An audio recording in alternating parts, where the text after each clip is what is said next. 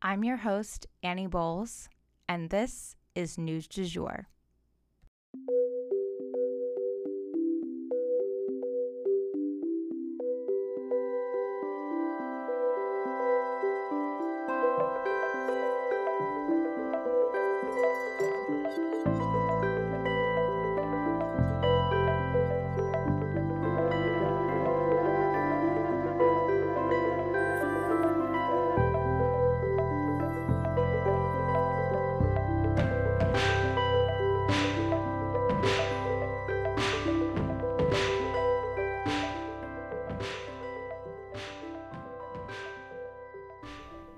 Welcome back to News du Jour.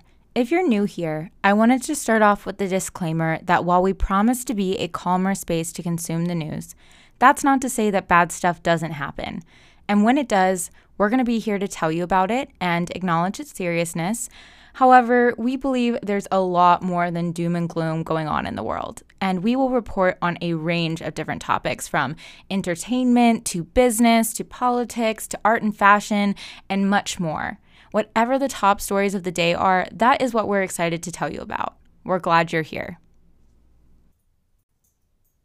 Hey everyone, happy Tuesday, and welcome back to the News du Jour. So, for today's episode, we are obviously starting off talking about the Harry and Meghan Markle Oprah interview.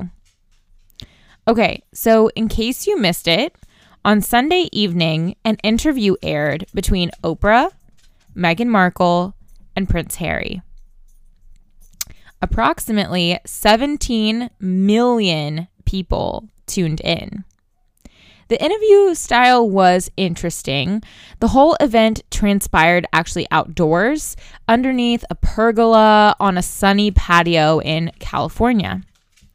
Views of a vineyard peeked through the little columns, and Oprah made it clear from the start that this was neither their home nor hers, although they are neighbors. She said that it was a quote unquote friend who had lent them the space for the interview. Um, given the grandeur, it would not be a stretch to think it was a fellow celebrity who had lent them this space. She started things off with Meghan alone. It was also made clear from the start that Meghan was not being paid for the interview and that she would not know the questions ahead of time that Oprah was planning on asking her. Later in the conversation, Harry joined them and asked a few questions as well. It was interesting to me that she wanted to speak to Meghan solo and that she did not want to do the same with Harry, despite the fact that this is his family that they were there to discuss. But it was definitely made clear throughout the interview that this situation pretty much circled around her more than the other way around. My initial impression of the interview was we know all of this. Like, we know she'd been hounded by the tabloids. We all know she wasn't doing great mentally. She flat out said that to the press at the time. We knew things weren't great, but weren't terrible between her and Kate. We all know from Diana's debacle and from The Crown that this family is not good at seeking out and giving emotional support. And it's really not hard to imagine that the royal family of Britain is at least a little bit racist, at least to a certain extent, given the fact that this family colonized much of the world, conducted slave trades, and continues to profit off of controlling other cultures. So, not a far leap there. And then we have Harry. He seemed to rebel against being royal, it seems, until Meghan shows up. That's when he seemed to go from playboy to Prince Charming. And so it's not a stretch to imagine that he likely felt trapped by the royal establishment before Meghan even came on the scene. So a lot of this was just not new information. But the big pieces, I think, were actually in the details. The fact that the title of Prince was pulled from their little child before it was even born. the fact that the security detail was pulled for their child. And this was all before they took their step back. What could possibly be the reasoning there? The fact that Prince Charles stopped taking his own son's phone calls. A son who doesn't have another parent. The fact that Tyler Perry had to step in to provide a home and security for Meghan and Harry during their split from the royal family. The fact that they both admitted they were saved by the other one. And by Princess Diana's foresight to put her money aside for her son just in case. They also revealed that they did indeed have a secret private wedding ceremony before the big day, as was the rumor. And they also confirmed that their baby, their baby who's still in utero, is a girl. But obviously, the biggest revelation was that direct conversation that they would not say with who, but was about how dark the baby's skin might be. That was, by all standards, across the line, period. And that's something we didn't know had specifically happened. And the fact that Meghan was suicidal, that was incredibly brave of her to admit with the whole world watching. We also watched, though, as Harry stood up for and protected Meghan without hesitating. I think that was powerful for men watching to see what standing up for the woman in your life looks like, especially when race comes into play as well. He seems like a true ride or died friend, supportive husband, all rolled into one, and just the type of partner you'd want to have. I have to mention, though, there were some pretty cringy moments as well, in my opinion. I felt all the alluding to fairy tales like The Little Mermaid and endings saying that it was bigger than a fairy tale ending. I mean, mm, gag me. We all know that this situation isn't perfect. It's full of drama. And I was really hoping that they were coming there to be real and not to paint some picture.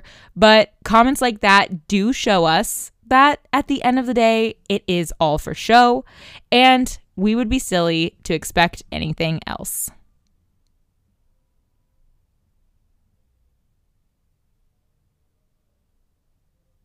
So, for our next story, the number of migrant children in facilities along the border has tripled in the past two weeks. The Biden administration is struggling to keep up with the demand for placement in children's shelters as migrants and their children flock to the border. The facilities that are they're currently being held in are honestly less presentable than jails. People are sleeping in tents on concrete floors. And a lot of these facilities were erected during the Trump era but the Biden administration is insisting that they are just using them as a temporary solution until they can create better options. But for now, these people are in pretty inhumane circumstances and these facilities are overflowing. The Biden administration was even coming under fire from its own party over these conditions but it does not appear that there is room to accommodate the current number of people trying to immigrate at the moment. Obviously, the increase in number of arrivals is due to the differing attitude towards migrants between the Trump administration and the Biden one. Biden presented himself as a much more welcoming, president and you know a lot of the scare tactics that were used by the Trump administration are no longer there as a threat. And so we're just seeing this huge influx of people coming in and we don't know where to put them right now.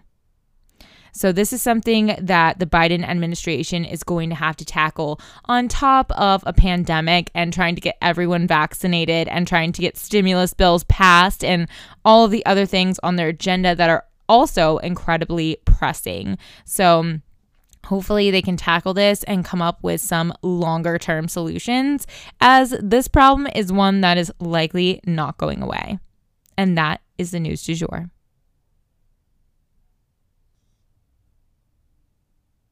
Today, I wanted to leave you with the quote You can tell more about a person by what they say about others than what others say about them.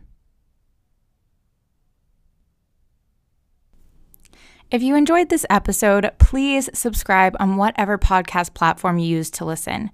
A rate and review on Apple Podcasts would mean the world to us and really help us be able to keep creating the news du jour for free for you guys. You can also follow us on social media under sugarfreemedia.co on Instagram, sugarfree underscore media on Twitter, and just sugarfree media, all one word, on TikTok. You can also subscribe to emails on our blog so that you get an alert every time we have a new post or an announcement. And that's at www.sugarfreemedia.co. Again, that's sugarfreemedia.co. Our music is by Joey Lavoy and Nicholas Foster.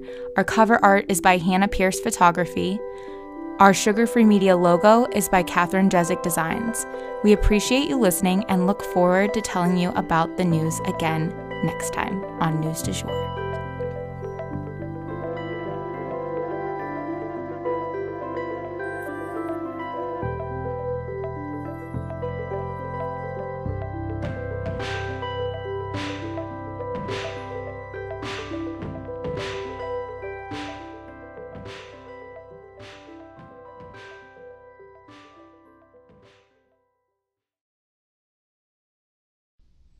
Broadcasting from Oklahoma.